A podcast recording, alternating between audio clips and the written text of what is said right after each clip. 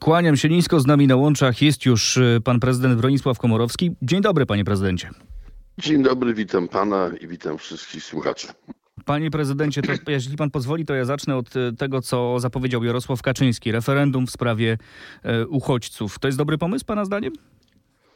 Nie, kiepski pomysł z paru powodów. Po pierwsze, dlatego, że to jest propozycja zrobienia referendum w sprawie, która przepisów unijnych, które nie istnieją i które najprawdopodobniej nigdy w życie nie wejdą. I bo także dlatego, że bez zgody Polski, rządu polskiego, taki pomysł, który rzeczywiście jest w Unii Europejskiej, w pra przepisy prawa nie może się zamienić. Więc Jarosław Kaczyński proponuje referendum w tej sprawie, którą może zupełnie inaczej na drodze normalnej jakby zablokować w Unii Europejskiej. To po co on to robi, panie prezydencie? Pana zdaniem, jaki jest cel tego, y, tego referendum? Pewnie szuka sposobu na, y, na kampanię wyborczą, y, bo która nie idzie Prawu i Sprawiedliwości, tak jak pewnie koledzy sobie zaplanowali i szukają innych, być może już właśnie ogranych trochę w przyszłości, bo kiedyś sprawa uchodźców była elementem bardzo żywo wspomagającym kampanię Prawa i Sprawiedliwości. To pan prezydent uważa, że, że Prawo i Sprawiedliwość nie ma teraz pomysłu na swoją kampanię? Według mnie te pomysły się rozsypały. Takim pomysłem było 800, które zostało bardzo umiejętnie przez opozycję jakby wybite, mianowicie przelicytowane, prawda, bo za, zaproponował Donald Tusk aby e, te 800 plus weszło w życie od 1 czerwca, a nie od przyszłego roku. Więc jakby no, zabrał wiatr z żagli tego pomysłu. To samo stało się według mnie z, z komisją tą e, rosyjską, ze względu na to, że E, zanim ona zafunkcjonowała, została zakwestionowana de facto przez prezydenta, który wcześniej to podpisał, więc zrobił się, zrobiło się wielkie zamieszanie, niejasność pomysłu, także w wymiarze polityczno-wyborczym. E, no, mają masę wątpliwości, jak I sądzę sami. O tych wątpliwościach, także o tej komisji. My z panem prezydentem Bronisławem Komorowskim cały czas rozmawiamy na antenie naszego internetowego radia RMF24. Tam zapraszamy słuchaczy RMF FM na dalszy ciąg naszej rozmowy. Panie prezydencie, a może my powinniśmy rzeczywiście negocjować y, z Unią y, jakieś łagodniejsze podejście do nas, jeżeli chodzi o uchodźców? Choćby dlatego, że to, co, o czym mówił Jarosław Kaczyński, że no, wykazaliśmy się niezwykłą pracą, jeżeli chodzi o przyjęcie do nas, do kraju uchodźców wojennych z Ukrainy. No, myślę, że żaden kraj w Unii Europejskiej nie ma takiego doświadczenia i ma, nie ma takich zasług na tym polu no, powiedziałbym, na głowę mieszkańca to więcej uchodźców przyjęła ma, mała Mołdawia, niech pan pamięta. Ale, ale prawdą jest to, że i słusznie mamy powód do takiej narodowej dumy, że Polacy zareagowali wyjątkowo pięknie na, na dramatyczne położenie sąsiadów ukraińskich. No tylko tyle, że rząd polski wtedy Y, bardzo twardo podkreślał to, że y, sam sobie Polska sama sobie poradzi i sobie poradziła głównie w wyniku takiej sprawności y, obywateli, ale, ale i z udziałem niewątpliwie czynnika rządowego. No dzisiaj zgłaszanie po, po, po przeszło roku pretensji o to, że pomoc europejska była w przekonaniu Jarosława Kaczyńskiego za mała jest trochę też niepoważne. No, nigdzie nie było polskich żądań czy polskich oczekiwań, a co najważniejsze, polskiej próby załatwienia większych pieniędzy w Unii Europejskiej. To jest główny problem, bo obecna ekipa władzy uwielbia stosować taką metodę, że nie potrafiąc niczego wynegocjować, nie potrafiąc uzyskać czegoś, co jest do uzyskania na gruncie instytucji Unii Europejskiej w wyniku normalnych negocjacji, normalnego budowania sojuszów politycznych, normalnego, normalnych zabiegów, potem narzeka wewnętrznie w Polsce na instytucje europejskie, że za mało dały, albo że nie dały, albo że zabrały i tak dalej. No paliwo wyborcze się przydaje własną... pewnie, pewnie no, każdemu, biorąc tak, pod uwagę, że, że, że, że wybory mamy już za chwilę, prawda? Ale to jest nie w porządku. To jest nie w porządku. Nie można w ten sposób na przykład kapitulować na gruncie Unii Europejskiej, na przykład w sprawie y, połączenia pieniędzy z praworząd kwestią praworządności, a potem to eksploatować politycznie wewnątrz kraju, protestują. Tak zrobił pan premier Morawiecki. Tam skapitulował, tu narzekał. Kiedyś to samo zrobił Lech, Lech Kaczyński, zgadzając się tam na e, odejście od Nicei, mimo że jechał z takim zapewnieniem Nicea albo śmierć, a potem Prawo i Sprawiedliwość przez lata oskarżało Unię Europejską o to, że, e, e, że, że Polska utraciła e, istotny element w postaci siły własnego głosu w wyniku przejścia na inny traktat. No Panie to się tak nie powinno się robić. Panie prezydencie, to zostając w tematach wyborczych, a, a może trochę odchodząc od Brukseli, no wiele się mówi o tym, że Jarosław Kaczyński wróci do rządu. Za tydzień w Łodzi ma być potężna konwencja, 10 tysięcy działaczy PiSu, takie są obietnice, że tam przyjedzie. Swoją drogą stawiane jest to w kontrze do marszu 4 czerwca opozycji. E, uważa pan, że e, rzeczywiście Prawo i Sprawiedliwości potrzebne jest takie centralne kierowanie w rządzie teraz przed wyborami? Że, że Jarosław Kaczyński musi tam pójść i porozstawiać wszystkich po kątach?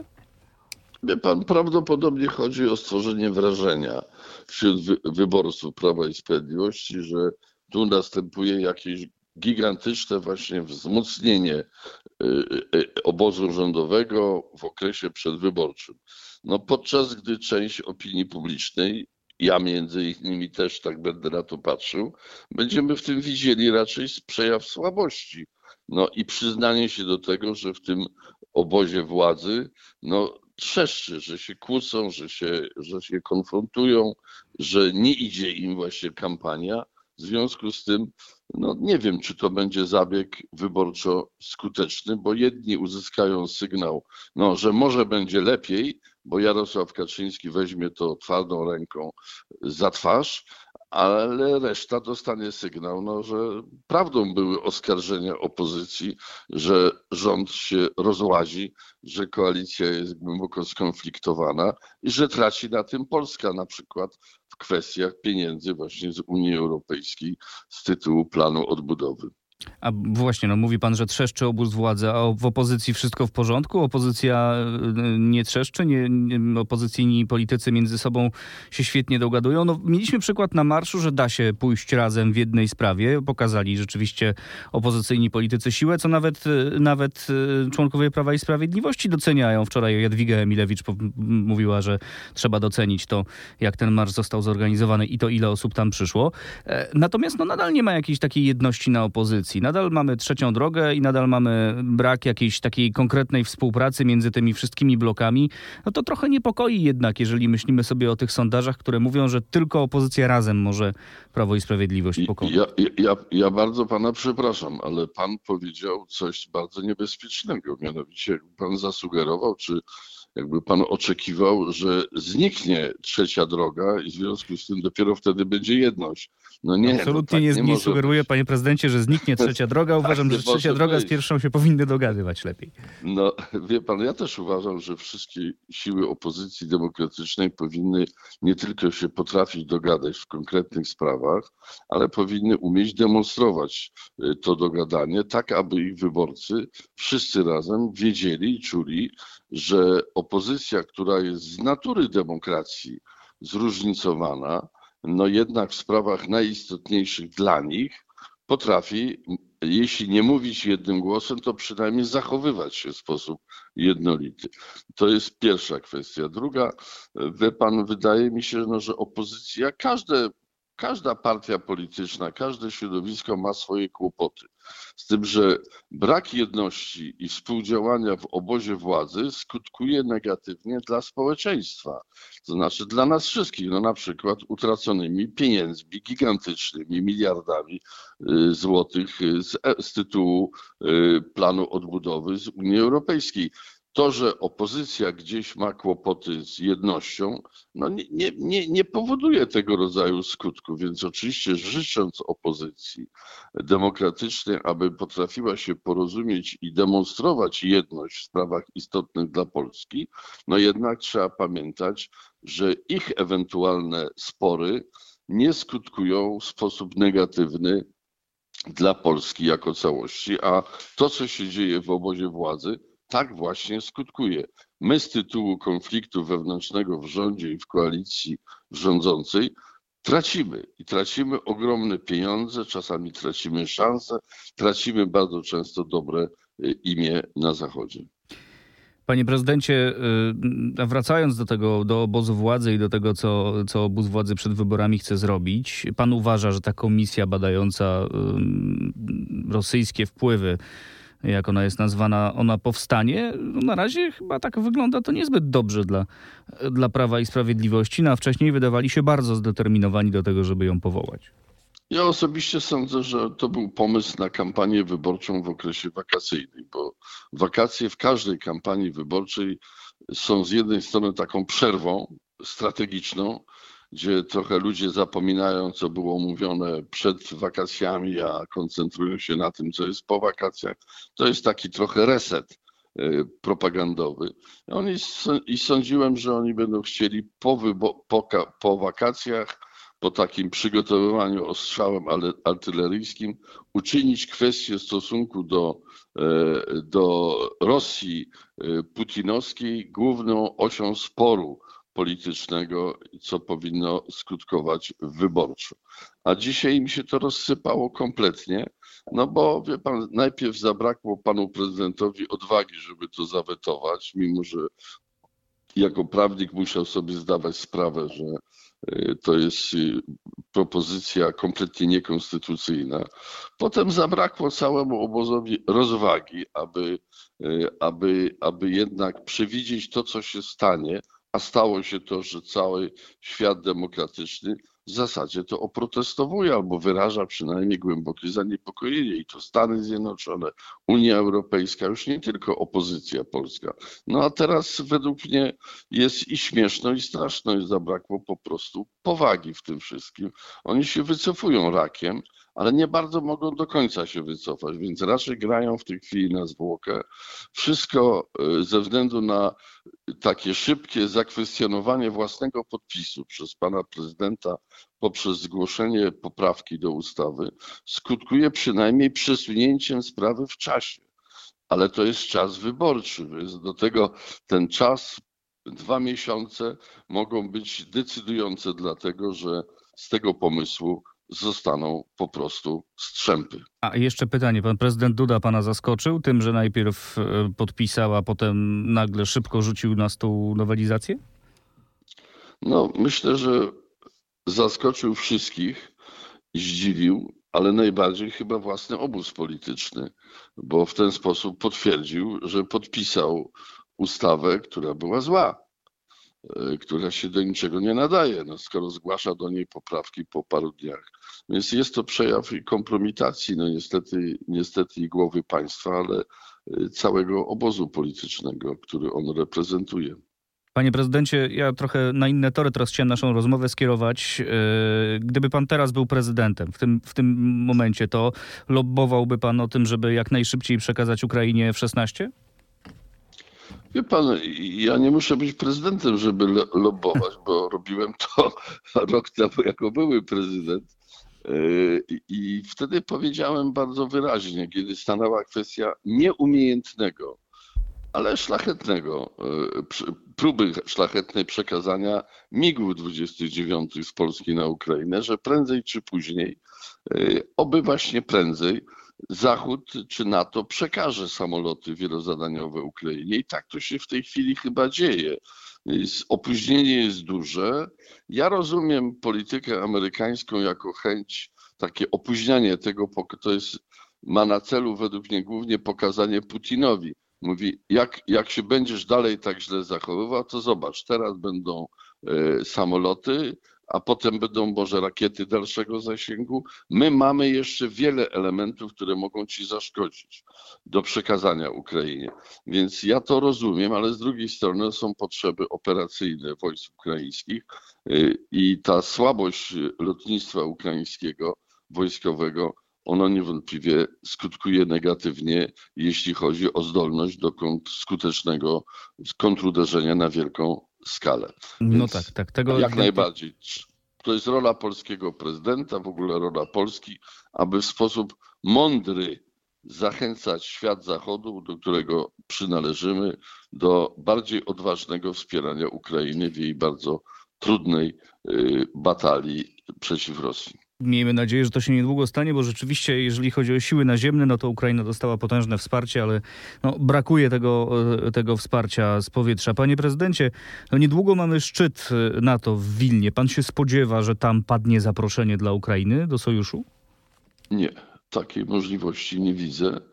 Mam nadzieję natomiast, że padną słowa, które będą po pierwsze podtrzymają na Ukrainie, w Ukrainie podtrzymają nadzieję na przyszłe członkostwo w sojuszu oraz, że kraje, że Ukraina zdoła jakoś uzyskać być może inne propozycje jakby dania gwarancji przez świat zachodni, takich gwarancji niepapierowych. No, jest możliwe. No, przykładem jest Szwecja, do nie, która miała specjalne umowy z NATO, które jej gwarantowały wsparcie natowskie na wypadek zagrożenia rosyjskiego w sposób nieomalże, no nie tyle automatyczny, co już zaplanowany. I tego rodzaju rozwiązania myślę, że łatwiej byłoby uzyskać Ukrainie nawet w czasie jeszcze wojny, której, którą przecież toczy z Rosją, a NATO się boi uwikłania w tą wojnę, łatwiej niż samo członkostwo. Natomiast niewątpliwie Ukrainie po wojnie, no także po to, aby w ogóle odważniej myślała o ewentualnych negocjacjach z Rosją, no jest potrzebne są deklaracje o skali gwarancji udzielanej Ukrainie przez świat zachodni, bo Ukraina nie, ma jednak w pamięci bardzo złe doświadczenie, jakim było jeszcze w latach 90. przyznanie papierowych gwarancji przez Stany Zjednoczone, przez Rosję i przez Wielką Brytanię w zamian za oddanie Rosji przez Ukrainę bomby atomowej, więc arsenału nuklearnego. Więc to się okazało kompletnym niewypałem. Ukraińcy o tym pamiętają i słusznie oczekują dzisiaj gwarancji o wiele dalej idących, a przede wszystkim mających szansę na wypełnienie w wypadku ponownego zagrożenia ich kraju przez Rosję. No trudno się dziwić, że mogą być trochę nieufni i trzeba im dać powody do zaufania. To, to na pewno. Panie prezydencie, na koniec ja jeszcze chciałem zapytać, bo zostały nam dosłownie dwie minuty. E, pan podpisywał ustawę, która podniosła minimalny pułap 2% PKB e, na zbrojenia. Pan uważa, że te 2% e, w dzisiejszych czasach to jest wystarczająco dużo, czy powinniśmy iść tylko w górę i w górę? Dokładnie te 2% to była moja ustawa. Ja wtedy tak jest, pamiętam, że to była pana ustawa, pan ją podpisał. Ministrem byłem Obrony na Narodowej i to było wielkie osiągnięcie. Było wtedy chyba, byliśmy jedynym krajem, który podno, podnosił, e, oprócz Stanów Zjednoczonych i Francji, o ile pamiętam, który podnosił poziom e, finansowania zbrojeń, podczas gdy prawie cała reszta NATO obniżała e, poziom zbrojeń. Więc dzisiaj te 2% one przez ponad 20, e, prawie 20, 20 lat dobrze służyły Wojsku Polskiemu i były szansą wszystkich kolejnych ministrów obrony narodowej na zwiększanie nowoczesności, podnoszenie poziomu nowoczesności techniki wojskowej. Natomiast dzisiaj te 2% to jest minimum minimorum, e, jeśli chodzi o NATO, aczkolwiek warto pamiętać co o, to, o tym, o co podnoszą Niemcy, że ich 2% to jest wielo, wielokrotnie więcej niż na przykład polskie 2% y, PKB, bo no, oni są wiele bogatsi, mają wiele większy budżet. Tym niemniej NATO przyjęło takie rozwiązania i w moim przekonaniu Polska powinna y, nie tylko sama podnosić poziom finansowania ponad te 2%, ale również lobować w całym NATO, aby inni uczynili to samo. Natomiast odrębnym problemem jest to, czy rząd polski myśli racjonalnie o, o zbrojeniach, bo słyszę z niepokojem, że się zadłużamy, że bierzemy jakieś ogromne kredyty, na przykład w Korei Południowej, czyli że kupujemy uzbrojenie za pieniądze, których nie mamy i które nie wiadomo skąd mają się zjawić. Wie pan, zbyt wiele w historii było także i dla nas zresztą bardzo korzystnej, bo porażki Związku Radzieckiego z tytułu y, niewydolności ekonomicznej i nadmiernego obciążenia gospodarki zbrojeniami właśnie. Więc ja patrzę na to z niepokojem, tym bardziej, że rząd wprowadził przepisy, z których wynika, że y, nikt w opinii publicznej, opozycja, parlament nie mają możliwości nawet kontrolowania poziomu wydatków zbrojeniowych co jest rzeczą nieprawdopodobną w demokracji niespotykaną. Jak to się wszystko skończy, będziemy oczywiście śledzić, informować na bieżąco. Czas nam się kończy, panie prezydencie. Bardzo dziękuję za tę rozmowę. Bronisław Komorowski był dzisiaj moim i państwa gościem. Dziękuję, wszystkiego dobrego, miłego dnia. Miłego dnia, pozdrawiam.